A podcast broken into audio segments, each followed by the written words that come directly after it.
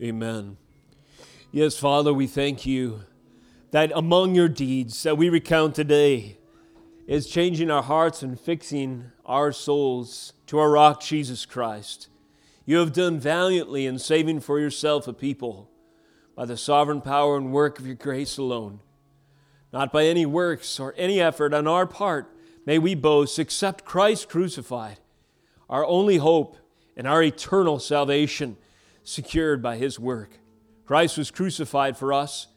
He rose again. He ever rules and lives and reigns to secure for himself a people and to establish a kingdom without end. We pray, Lord, that as the seed of his word goes forth through the proclamation of the same this morning, as we have sung of his exploits in these songs today, that roots would grow deeper still in the hearer to streams of living water that would burst forth in your due time a fruit to the glory of your name. May the fruit of this service today, Lord, produce in us a heart of desire and heart and desire to glorify you, to serve you, to honor you and obey you, to walk in your ways, to teach others, to train our children, to nurture and admonish the next generation in the good deeds of our Lord and the great gospel of our Savior. May it grow, Lord, as we seek to shine. May your fruit abound, Lord, in the light of the knowledge of Jesus Christ, beaming forth to the world who needs it so, that you might join, Lord, or that our ranks may be joined soon by those who turn from their sins, embrace Christ as their Savior, and seek to worship Him in spirit and in truth with us today. Lord, we pray that you would be magnified in the proclamation of your word today, so that we might be built up and trimmed and fitted as living stones upon our foundation, Jesus Christ the praise of his name we pray. Amen.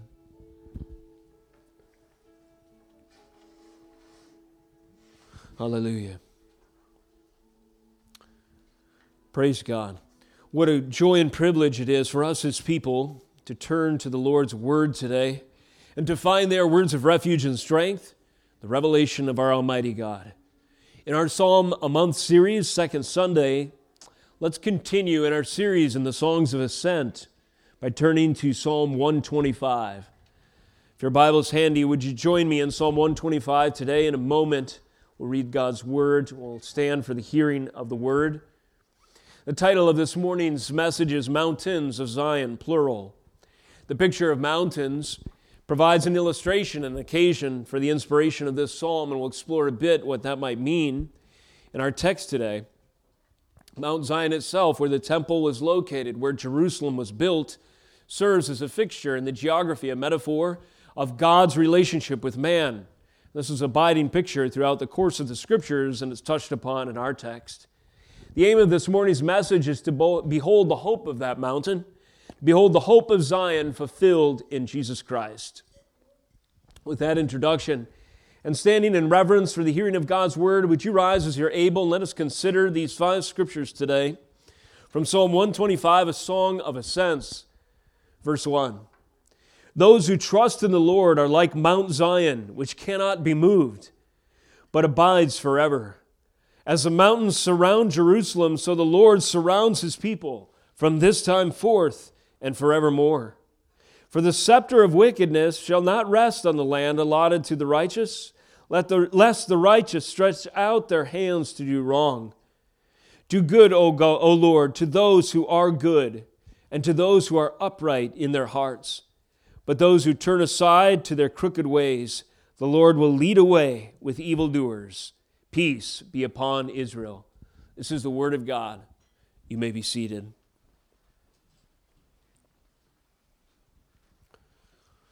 The vantage point of mountains in proximity or near around relationship to Jerusalem serves as a stage for proclamations of God's word, revelations of his nature, character, and his word to man throughout the course of Scripture. Think of things that happened on mountains. And by the way, you could do a little further study on this, perhaps in your family worship this week. Think of the proclamations and God revealing himself on Mount Sinai and Mount Carmel, for instance. Mount Sinai, we might touch upon a little uh, further in the message, but there the Ten Commandments were given in hand to God's servant prophet Moses. Think of Mount Carmel, where the showdown between the idols of Baal worshippers, 400 strong, their priesthood there assembled, and one lone prophet of God, Elijah, And then the challenge whoever's God answers with fire, let all the people worship and serve him. And so God does consume the sacrifice and even the water around the altar. And thus, at Mount Carmel and Mount Sinai, the power, the authority, and the glory of God is proclaimed. Think of the purposes of God revealed on other mountains like Mount Moriah, Calvary, which is a corollary, perhaps even the same place where the covenant Son is led up to be crucified, to be sacrificed in our Lord Jesus Christ. This is the message of mountains in part throughout covenant history, throughout the record of God's Word. We can see in our text today how mountains inspire our author. Imagine you're on a journey of ascents up to Mount Zion to worship Him. You're in this entourage and you get, come over the last crest, that last hill that blocks your view from Jerusalem. As you ascend to this place and you look into the valley, it's easy for us to imagine that this might be the very position which, which our author, which inspired our author to pen this psalm. Perhaps he had been on his way for a long time and at great expense. Maybe it was his first occasion to make this pilgrimage to God's holy hill. He traverses, crosses at great uh, length, hill and valley, until he finally reaches this elevated position on the outskirts of the region. And this affords him his very first view of the holy city he sees the temple glistening on that distant hilltop. It stands on a hill surrounded by seven other peaks, and one of these affords him perhaps this view of God's house, God's temple in the distance. Historians have noted how the surrounding mountain range shielded Jerusalem in part from stormy winds that might assail them, and then also from attacks from enemies. And there's a picture here a secure position of mountains like this serves as a metaphor for the promises of God. For those who are established in the covenant, that is to say, they're shielded from the stormy winds of the enemy blowing us like chaff away with every wind of doctrine. No, rather than the stormy winds of false ideas and the sins that would easily destroy, beset, and condemn us to hell, we're protected by the surrounding mountain range of God's promises from what would otherwise destroy, or by the invading armies or enemies that might seek to make short work of us. So we can relate to the secure position that the psalmist proclaims that Mount Zion is. Not only is Mount Zion on a mountain, but it's surrounded by the same. The nature of God, like the nature of God, mountains can be a terrifying presence or a place of highest security, depending on one's situation. Psalm 125 stands as both or stands for both of those messages. Mount Zion stands as a confrontation to some and a great encouragement to others. It depends where your heart is at. I was reminded of a great mountain occasion, a terrifying circumstance, um, an act of God in nature that happened in AD 79. Mount Vesuvius exploded. And it's one of those fascinating moments in history, particularly because in recent years, or some hundred years ago, or something, not sure when, um, people had the idea in this ash as they were excavating around the, the Pompeii area to pour plaster into a hole. And then you get these eerie castings of the last moments of life for individuals and even animals before they're utterly destroyed by what? The explosion of a mountain the terrifying eruption of that volcano, Mount Vesuvius, uh, introduced the judgment of God on wicked cities and buried them in an avalanche of ash and mud and heat in split seconds. I was reminded this week there was a library. There was I don't, Herculaneum or something was a villa by the sea, and the uh, relative of Caesar at the time had this palace, you know, alongside the Mediterranean. Well, there too, it's entirely buried in ash, partially excavated now. And among the findings, there's 800 scrolls that cannot be opened because they're in instantly fused together by this dramatic act of volcanic eruption and explosion. Uh, incidentally, modern technology is trying to, quote, unroll those scrolls by scanning them and seeing, you know, what is caught in, or what um, was frozen in time 1900 years ago in this library. Well, I guarantee what you'll find frozen in time is people going about their business. In fact, one of these scrolls they've partially uh, interpreted says as much. They're going about their business, enjoying their fine wines and foods and the pleasures of life. And all of a sudden, a mountain erupted, and they didn't have time to escape the judgments of God. Why? Ultimately speaking, if they went to hell in their sin at this moment of reckoning, it was because they were not fastened to Jesus Christ. They did not have the secure position that Mount Zion represents. And so that's a picture from history and a picture from the scriptures of, the, of mountains and what they represent. Either a terrifying force of judgment one thinks of a volcano and its power and explosions. We'll touch on another moment of terrifying uh, judgment related to mountains in a minute, or a place of high, secured fortification, like a castle on a hill that our enemies can't attack. These are, by way of introduction, a few of the images that might be in the back of our mind as we seek to dig into this text. Psalm 125, a heading, Consequential Situations. Perhaps this psalm could be divided into three situations relative to Mount Zion. We consider today the surroundings. The surroundings of Zion, what are they and what do they represent? We also consider what is resting upon Zion. Is it the scepter of wickedness or is it the peace of God? And then, thirdly, we consider who is turning aside from Zion versus who is turning toward Zion. It's sort of this picture language, this situational language relative to Zion makes the psalmist's point poetically and theologically. Consider the surroundings, consider what's resting upon Zion, and consider those who turn toward and those who turn away and be exhorted from the scriptures. First of all, surroundings. Verse 1 and 2, Psalm 125, and the songs of, song of ascent, which means song of elevation or rising, or as we've mentioned before, traveling up this plain to the elevated place of God's meeting with man we find the psalmist confessing this Those who trust in the Lord, verse 1, are like Mount Zion, which cannot be moved, but abides forever. As the mountains surround Jerusalem, so the Lord surrounds his people from this time forth and forevermore. Eternity, permanence, elevated place, and trust. We might ask this question of this psalm What anchors us to Mount Zion? What fattens, fastens us spiritually securely to an immovable location? Well, he answers that in the first verse. But to expand this picture, let me touch upon the words of Jesus in Matthew 7. I'm sure you're familiar with these. At the close of the great Sermon on the Mount, Jesus himself uses rock versus sand metaphor to illustrate something similar. What is the foundation of your soul? What is the security and assurance of your life? As you face the inevitability of death, do you know that you will live forever? Or will you enter forever into the judgments of God? The horrific eventuality, be an object of his just wrath forever. Jesus says in verse 24 of Matthew 7 Everyone who hears these words of mine and does them will be like a wise man who builds his house on the rock. The psalmist is saying it in a similar way. A wise man beholds Mount Zion and fastens his soul to what uh, that place represents. Jesus similarly says, A wise man does not build his house on the sand, a foolish man does, instead upon the rock.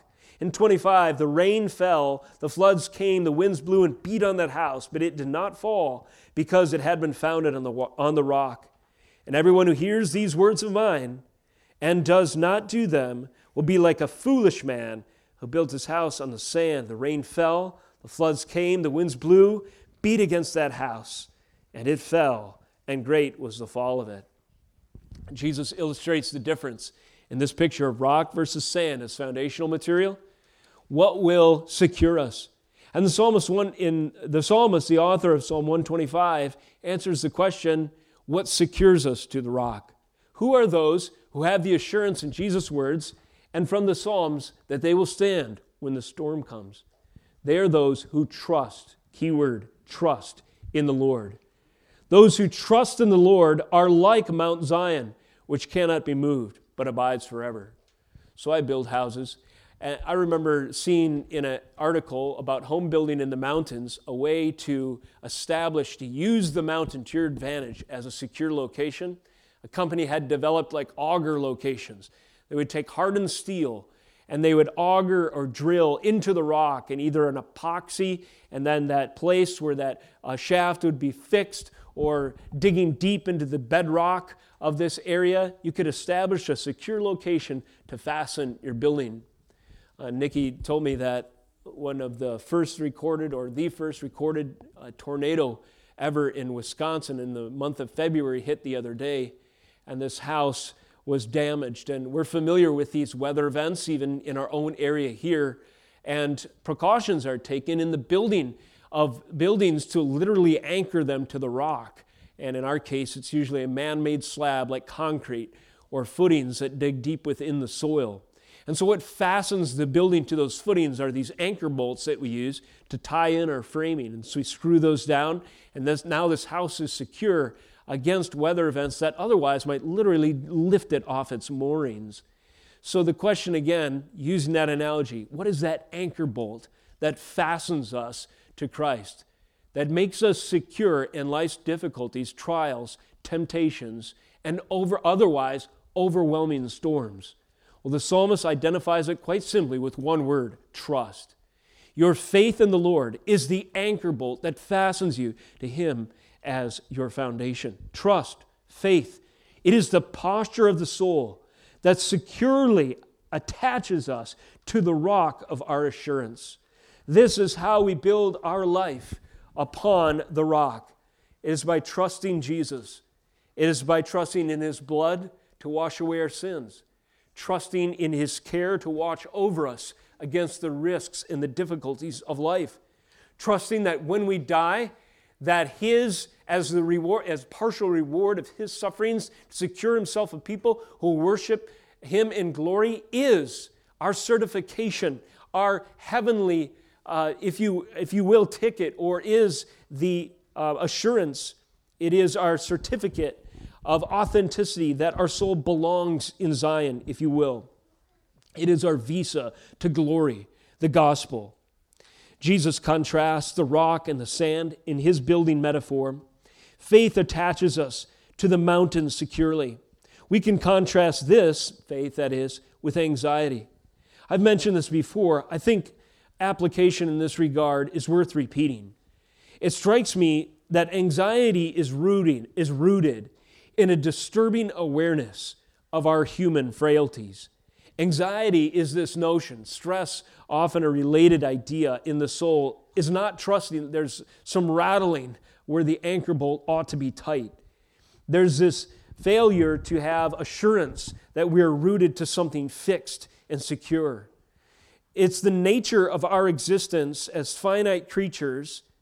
Uh, and there's sort of a paradox. We, we have limitations, and we, in our stress and anxiety, are painfully aware of those.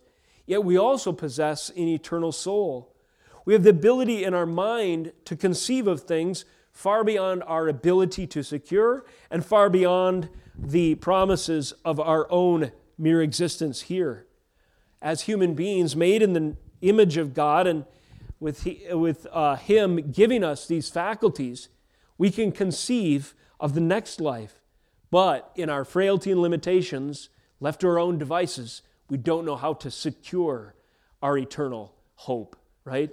Also, as mere humans, we can have a sense of the meaning and purpose of life uh, beyond living just by day to day, which doesn't satisfy this inner longing and yearning in the soul, this drive for meaning, purpose, and legacy represents something often elusive to us and outside of our grasp. Spiritual realities are similar. Justice and the social order, again, or what if scenarios, the counterfactuals of life. What if this happens? Then what will we do? Threats, moral dilemmas, philosophical possibilities, origin, morality, meaning, and destiny. Those questions of philosophy all these things fall into this category of, thing, of things that are real, and, are, and, but they are just beyond the reach, or oftentimes far, eternally beyond the reach of our human capacity to assure. So here we are, creatures with finite abilities and limitations, and yet concerned with these problems and issues and realities of life that are bigger than us. So, what do we do? Well, it strikes me that there are at least three options. Number one, we can deny all these things I just said and reduce the scope of our concern to mere animal instincts. The Bible calls this living according to the flesh. We simply put out of our mind anything that's beyond questions of meaning or eternity or purpose. And we decide, oh, we're just going to be concerned about our appetites, where we're going to eat. We'll eat, drink, and be merry. We'll embrace the um, promise of tomorrow that my job can secure for me, that weekend will, uh, you know, the weekend coming around the corner, the next family vacation will limit our goals and our aspirations to those kinds of things. Mere instincts or appetites. And, and these things aren't necessarily wrong in and of themselves, but if they represent the scope of our vision or our ambitions, they are fall woefully short of both what God has designed for us and the reality of bigger and most pressing questions and issues. Second option, we can become deluded by idolatry and figments of our imagination. This is the ancients did this a lot, and we could build a pyramid to try to secure our position, for instance, and connect with spiritual realities and entertain a dumb idea that false gods can give us hope these promises can also come by way of human achievement, probably more common in our day. And we satisfy ourselves that through human achievement or some idols, that that which is beyond our control will be secured. But then there's the third way. And this third option is what the psalmist finds as his refuge, what Jesus proclaims in Matthew 7. And that is for a finite, frail, fallen, sinful human being to trust thoroughly the sovereign creator, the architect of history, the one who has established providentially the orbit of every single molecule and atom and electron holds this universe together. He is the one who we can trust because he holds all things in his hand. He is unlimited in his knowledge and unlimited in his power. He is the one who is represented by this mountain, Zion, when you come to a mountain, you realize it was there long before I was born, and it'll be there long after. That's like God. God is the Alpha and the Omega, the beginning and the end. That's not to say He has a beginning and He has an end. It is to say, long before anything else was, eternally before God was. And eternally past, beyond the last of the finite things are wrapped up and had reached their shelf life, yet the Lord will continue. So if you are anchored to the eternal, then you have ultimate hope. The psalmist confesses this when he says, Those who trust in the Lord, that is Yahweh. Yahweh in the original Hebrew is that name of God that indicates his eternality, the I am. That is, I have no beginning and I have no end. I simply am. I always will be. I am the Lord who promises and keeps his promises eternally. This is the kind of trust that attaches us to the anchor of our souls. And ultimately, this is the kind of trust, this is the kind of faith that secures us against the threat and the sin of anxiety. We can anchor ourselves, we can attach our souls, fix them upon the one who knows everything, who has all power, has secured our future, who inhabits Mount Zion and when we do, when we turn to Him, and when we find Him to be our, our, our, all in all, our assurance and our hope, we're sending our stakes, pounding them down. We're pouring the concrete. We're attaching ourselves, those anchor bolts, if you will, to the Lord who never moves and is unshakable. So, the surroundings of Mount Zion, these mountain pictures, remind the psalmist of this type of thing. There are other mountains in view. Those who trust in Mount Zion are like Mount Zion, which cannot be moved but abides forever. Verse 2 As the mountains surround Jerusalem, so the Lord surrounds his people from this time forth and forevermore. So now we move from Mount Zion to the surrounding mountains. Did a bit of internet research, and as it happens, uh, Jerusalem is like a hill surrounded by even higher hills or mountains, depending on the way you describe it. Well, here is kind of a unique situation.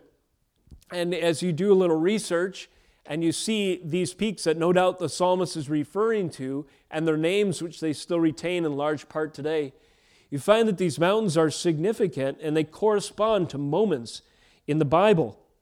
That is to say, that mountains surrounding Mount Zion or Jerusalem oftentimes were symbolic of the means by which the terms of the covenant were assured or established.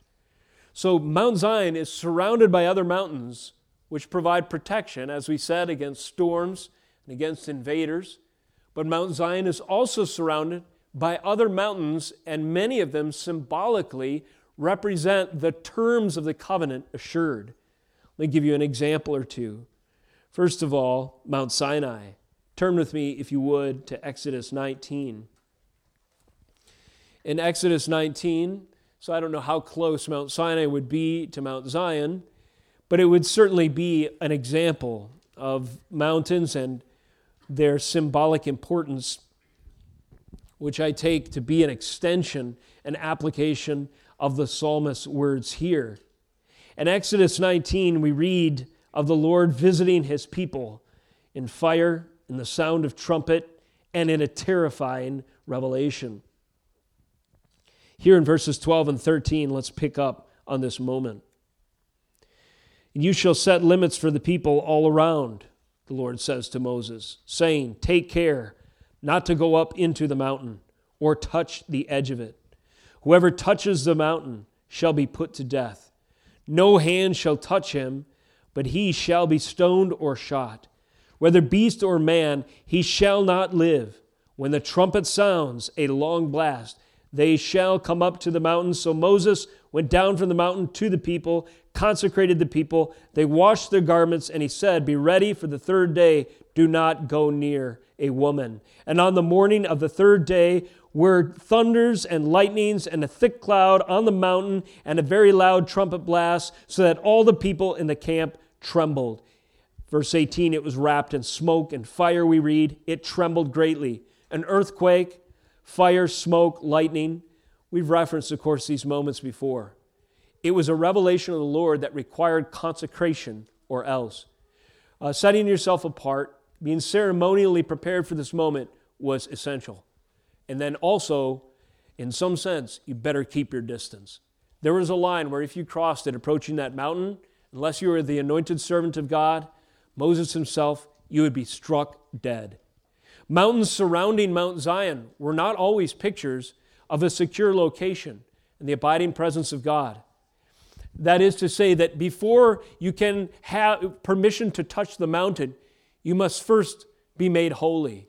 You must be consecrated. Your heart must change. The mountains surrounding Zion were not always the picture of reassurance, but they were also the terrifying reality of the law.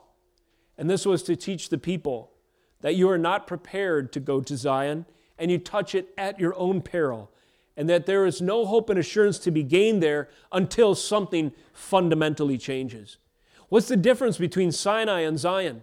Why was the one an untouchable location where God's holiness would incinerate you in a moment? And in the other, the gates of the temple were open so that the worshipers might come and behold God in, at this time, his Shekinah glory presence, this cloud presence of God right there with the people. What made the difference? It was a substitutionary sacrifice. It was the worship order that was instituted at Mount Zion. Someone must die in your place before you can touch the mountain. This is what the surrounding mountains around Zion represented. So that now, as the psalmist looks over the crest and he says, There's a mountain I can touch. There's a mountain that I can be secure in. There's a mountain that I can ascend, the Psalms of Ascent. And I can do so with the hope, not that I will be killed, but that I will be saved and secure. The cost of this assurance is the death of the sacrifice in his place other mountains. One mountain really close to Zion is Mount Moriah. Do you remember that one? Back, we don't, we don't need to turn there uh, this morning necessarily in the interest of time. In Genesis 22, on your own time, just be reminded of that mountain. The Lord tells Abraham, I have a journey for you. Take your son, your only son, the beloved son of promise in your old age, and go to Mount Moriah and bring him up with the instrument of sacrifice, the wood for burning him, come to find out, up to that precipice up to that summit. Abraham does so. And kids, you know the rest of the story, right? The altar is prepared, the wood is arranged. And does Isaac die upon that altar? Who is sacrificed on that altar, kid? Was it Isaac or something else? That's correct. I hear a lamb in the audience. That's right, a ram. So a substitute animal is offered in the place of Isaac on this mountain. And this is an early picture of the requirements for ascending the hill of the Lord to be in his presence and welcomed in, into his holy hill, into his temple, into his house, to be joined in his or with him in his habitation.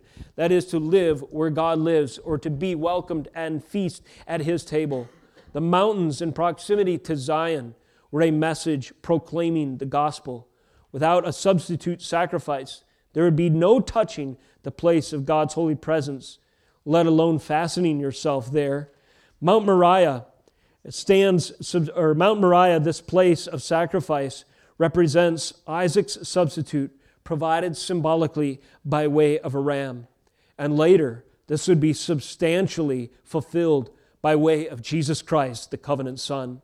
Historians surmise, I'm inclined to agree, that on that same hill, there was another covenant son that was led by God the Father in this case. And upon that summit, he was killed. He was hung on the cruel cross of Calvary, carrying the instrument of his own destruction up to that place where he would be sacrificed. And because of this, the mountains surrounding Zion, we have entry into the presence of God. We are accepted into his holy hill, if you will. We are able to worship him in this place here in spirit and in truth. Have it be a real, reassuring confidence and assurance for our soul that we will go to heaven one day because the mountains surrounding Zion, in what they pictured, proclaimed the gospel that a sacrifice must die so that we can ascend the holy mountain. Other mountains, too, in Zechariah 14, corresponding to Matthew 24, Mount of Olives is in view. And here is represented the seat of the Messiah's judgment. It symbolized the power and the authority he has, demonstrated on his day of reckoning. And then Jesus would sit on that very hill, the Olivet Discourse in Matthew 24, and he would instruct his people to flee to these very mountains around the rim of this Jerusalem location on the day when he brought the consequences of his justice and anger to bear against the unrepentant sinners in AD 70 who refused to recognize that he himself was the true substitute sacrifice. Those who continued to deny the presence of their Messiah and offered in blasphemy to him animals, rams, and lambs and goats, trusting in their shed blood to symbolically cover their sins. No, after that curtain was torn, the veil was ripped in twain from top to bottom by the almighty power of God, uh, signaling that entry into his presence is through Christ alone. From that moment on, Jesus Christ now sits, if you will, upon the Mount of Olives, judging those who are sheep and goats, and separating the wheat from the chaff, and declaring that in him and him alone one can be anchored to Mount Zion. And so, those who took refuge in the word of Jesus Christ listened to him, their prophet, their Savior, their Messiah, and their sacrifice. And when the judgments of God came, they did flee to the hills and they were saved. And here again is a picture of God's word as our assurance and our refuge. If we cling to Him, if we cling to His Word, we can flee to His mountain and be safe. Mountains are a picture of defense and permanence. One more analogy as we explore these first two verses. Those who trust in the Lord are like Mount Zion, which cannot be moved, but abides forever. As the mountains surround Jerusalem, so the Lord surrounds his people from this time forth and forevermore. We have this trust that secures us to the mountain. We have these surrounding mountains that are themselves significant. And then we have this picture in the permanence of the mountain of a strong place of defense. This is a universal symbol all through human history, by the way. We've mentioned this in part before, but there's this picture that represents a transcending permanence even among the ancients. A, a mountain is what um, in this sense? It's the place it pictures a place where heaven meets earth. So, this highest place is a place where heaven meets earth. So, given the notions of pyramid building back in the time, you can now understand the spiritual significance of these structures, albeit how rebellious they were. What did they represent? Construction efforts, presuming man's ability to elevate himself to the place where God would meet man or where heaven would meet earth. If man, by his own efforts, could ascend to a godlike plane, if the promise of the serpent proved true that we can be as God by our own devices, by our own means, by our own ideas, by our own building, then this pyramid represents a hope for us. Contrast this with the plans that God gave to Moses for Mount Zion. I've asked myself in times past why so many chapters of the scripture are given for the schematics of the tabernacle. Why so much detail? Why so much depth? Why so much precision was required in this tent, this temporal place where God would symbolically meet the people and his real presence would abide? Well, I believe it's because it's the anti pyramid. These were the blueprints of Zion that were given from heaven to Moses. And those who built this place did so anointed and commissioned by the Holy Spirit. This was to teach us that none of our efforts, none of our ideas, none of our own building plans can ever bridge the gap between heaven and earth. Remember what I was saying before? Trying to solve that anxiety problem by all these other means, delusions and things uh, the latest and greatest idea, the latest self help book, the latest you know, proclamation from an expert, the latest idea of warmed over false religion, whatever mystical notions are popular today, the trends that go around and around, the waves of every wind of doctrine that blow across the sea of man's lost and desperate, hopeless, helpless condition. All of these things are the latest pyramid efforts to build to God. But instead, Mount Zion represents that place of defense and permanence. It is established, immovable, and will stand forever. Why? Because it is the blueprints for Jacob, it represents the blueprints for Jacob's ladder given from heaven to man. God supplies the way of salvation. God establishes the place where heaven meets earth. God restores the otherwise unbridgeable gap between a hopeless sinner deserving his judgments and the glorious presence of eternity one day. When we in Christ ascend Mount Zion's hill, we have the assurance that we will ascend, if you will. These songs of ascent commemorate the same that hill of God's presence, or Jacob's ladder, to be with Him forever, because this is something that God has done. And only what God builds, what God establishes, is a defense against the last enemy, death, and it is, and is permanent as He is, even unto eternity.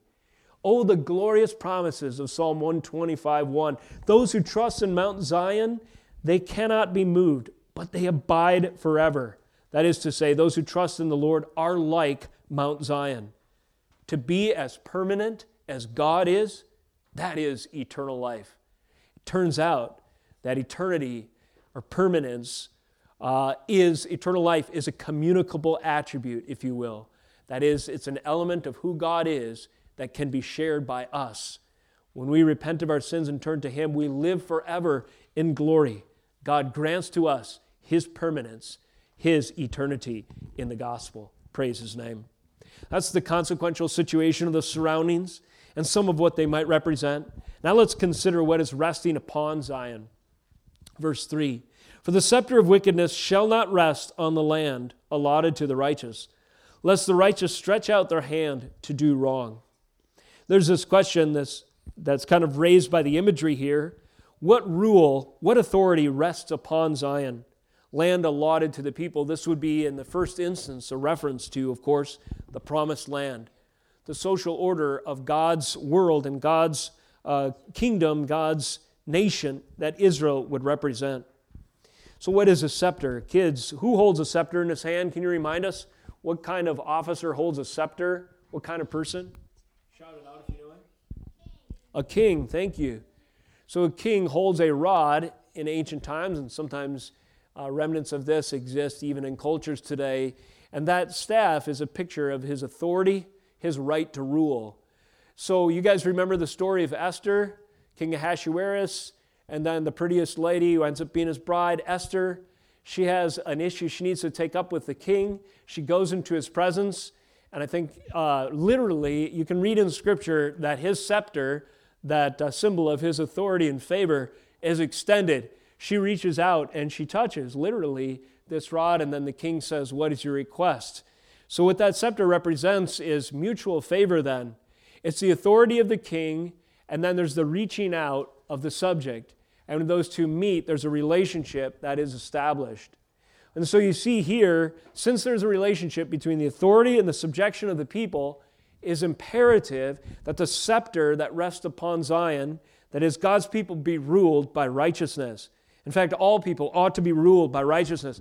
The scepter of wickedness, therefore, the psalmist prophesies, shall not inevitably, eternally rest, if you will, on the land allotted to the righteous. Why? Lest the righteous stretch out his hand to do wrong.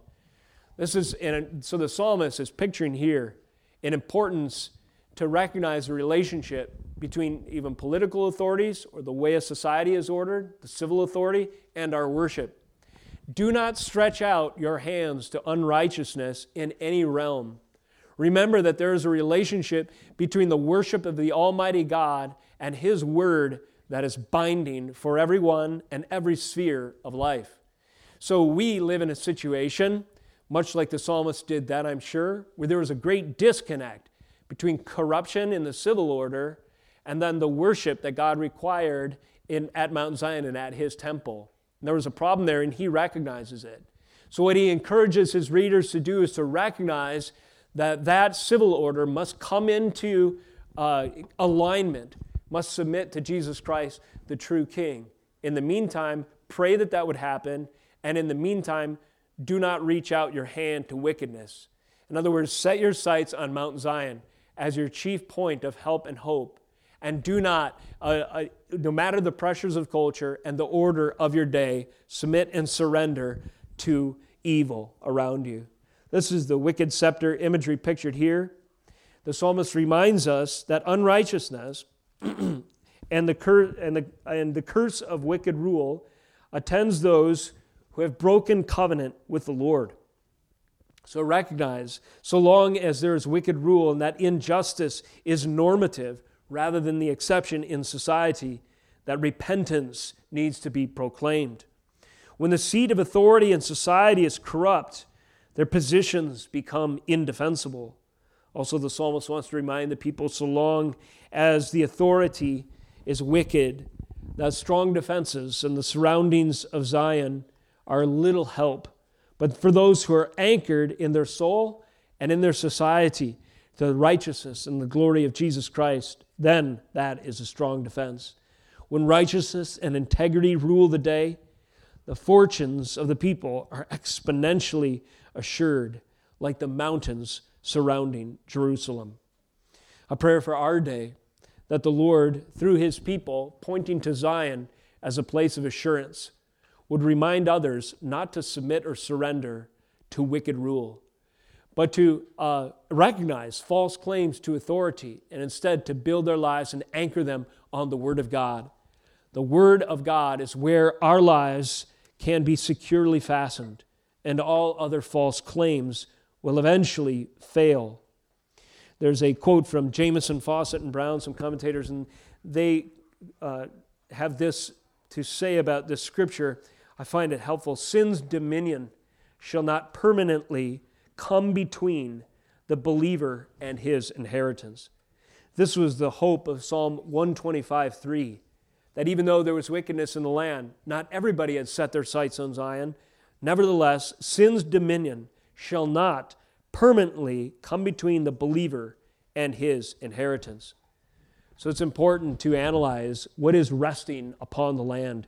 Is it the scepter of wickedness, or is it this unified value of what Zion represents? The promises of Canaan were by covenantal arrangement. The psalmist recognized this and it undergirds the context of his song. He recognized that to the degree that the, his people had broken covenant with the Lord, that there was an issue, that it was an unsettling reality for those who dwell in the land and we see that his words played out in due course. In examples like Nehemiah 9 26 through 38, the people return because the scepter of, wicked, of wickedness had actually led to the exile of the people, and then they come back and they rebuild the house. The prophets say, Why are your homes paneled and beautiful, and the house of the Lord yet lies in ruins? Don't you know that your defenses are weak so long as this is the case? Sanballat and Tobiah and other haters from the area seek to discourage the uh, work of the Lord there. But when the people returned to build the temple, and then corresponding to that, they took sword and trowel, defended themselves, and build the perimeter around the people, this was a picture of dual strength. The society was grounded in the worship of the Almighty God, had strong defenses. And thus Israel confessed as they returned to the covenant, the priority of Zion, that they would stand so long as His word was enforced and was their rule. Is God's word your rule for your life? We live in a society that increasingly fails that standard, but what about your home? What about your individual decisions and the affairs of your day to day life? The promises of Psalm 125 stand there as well. Is God's word your rule? If it is, then the practical defenses of your life, as well as the focus of your family and the order of your affairs, you become like a mountain surrounded by mountains. Then I like to think of surrounded by mountains, surrounded by mountains. It's almost this exponential picture in the poetic language here of the strength of God's word to defend us when we anchor ourselves in Him. So, what is resting upon the land and where do we place our hope? The psalmist's prayer and his confession, profession is that rather than the scepter of wickedness resting upon the land, he cries out that peace would be upon Israel. Verse 5 But those who turn aside to their crooked ways, the Lord will lead away with the evildoers. Peace be upon Israel. Either the scepter of wickedness will rest upon the land, or the peace of God will rest upon the land. He recognizes the distinction and calls in his song for the peace of God to be the priority, attention, and conviction of the people. Finally, there's this imagery of turning toward Zion or the posture of turning away. In verses 4 and 5, do good, he cries, to those who are good and to those who are upright in their hearts. But to those who turn aside to their crooked ways, the Lord will lead away with evildoers. Peace be upon Israel um, in Exodus 22 as the covenant is being laid out according to God's law. There's categories of this arrangement that fall under the heading of sanctions and blessing. That is, based on the people's adherence to the word and law of God, they would be blessed or they would be punished. And the psalmist, and much of the scriptures, is oriented according to this truth. To the degree that people turn away from Mount Zion, may they just keep walking. To the degree that they turn to Mount Zion, may they be saved and join us in praise. What the psalmist is crying for here is that there would be a distinction drawn, that there would be a separation, that there would be a clear uh, demarcation, discrimination, if you will, between the wickedness that leads to death and righteousness that leads to life. He's praying, that is, according to the promises of covenant. Blessing for those whose attention is on God's provision for salvation in Mount Zion. And then judgment and a separation of those who refuse to bow the knee to him. It's an appeal to the law of God under conditions that he faced at the time, and we can certainly relate to. The psalmist recognizes that in the course of God's history, of history as it unfolds according to God's providence, that he has purifying intentions. Often we think of sanctification primarily as our own lives coming into conformity with the Lord. But the Lord is also purifying in other ways beyond that. History is marching forward uh, towards, towards God's ends and his, according to His government in such a way that will eventually separate the wheat from the chaff. The influence of wickedness upon a society can do two things it can serve to stir the righteous to repentant and vigilant prayers. The influence of that wicked scepter ought to stir us, so long as there's wickedness in our land, to penitent, repentant, and vigilant prayers of the righteous for deliverance, even as that wickedness can flush out the evil and turn aside and lead away those uh, according to their crooked ways. In due course, the people of God stand to benefit from the consequences of Christ's rule. And his holy purpose is a separation is taking place.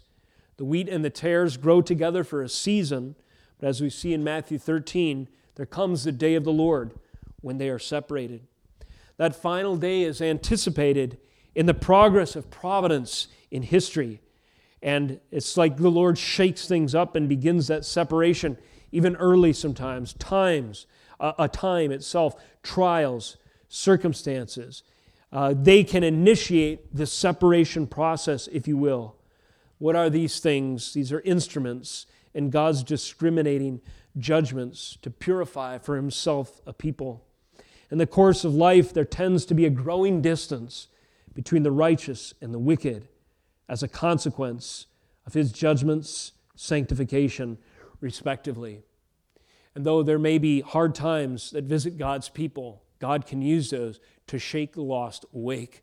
Let's pray that that happens so that as there's cause for concern in life, in circumstance, even in personal trials, it would give us the opportunity to point the world, to point our families, to point the lost, if they would listen, to Mount Zion. Trust the Lord. Anchor your soul there because one thing that your life and this world has certainly demonstrated is there is no faith, or only a fool would place his faith in the idols, the achievements, and false promises of anything short of the one who created and sustains this world in the first place and has sent his Son to save for himself a people. Look to Mount Zion, trust in the Lord. Those who trust in him are like Mount Zion, which cannot be moved but abides forever. As the mountains surround Jerusalem, so the Lord surrounds his people from this time forth and forevermore. And in spite of the scepter of wickedness that may endure for a time, let it not rest upon your people, O Lord, upon the land allotted to the righteous. Lord, let us not stretch out our hands to do wrong, but instead, peace be upon Israel as we look to you.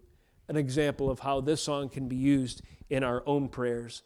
Let's close in prayer and pray that the Lord would help us to apply these scriptures moving forward. We thank you, Lord, for your holy word and for the picture of Mount Zion and what it holds out by way of promise and assurance for us. We thank you that in Jesus we can ascend your holy hill, and the place of your dwelling with man is secured because our sins are atoned for. We recognize with the psalmist that the scepter of wickedness rests yet upon our land. We pray, Lord Jesus, that you would instead bring peace but that you would do so by the purifying, uh, convicting word of truth in the gospel. May there be a revival in our day. May hope in Christ alone once again be the uncompromised proclamation of your church.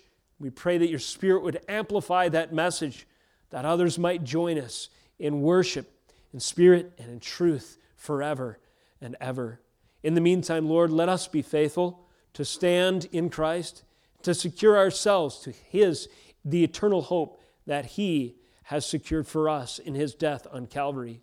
We confess that you are the Lord, the I am, the Alpha and the Omega, that in you all things exist. Of you, through you, and to you are all things. And we thank you, Lord, that you can be trusted.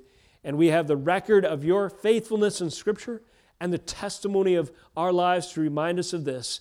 For these we are thankful, thankful May we worship you in light of these truths and be obedient to the cause and call of your kingdom. In Jesus' name, amen.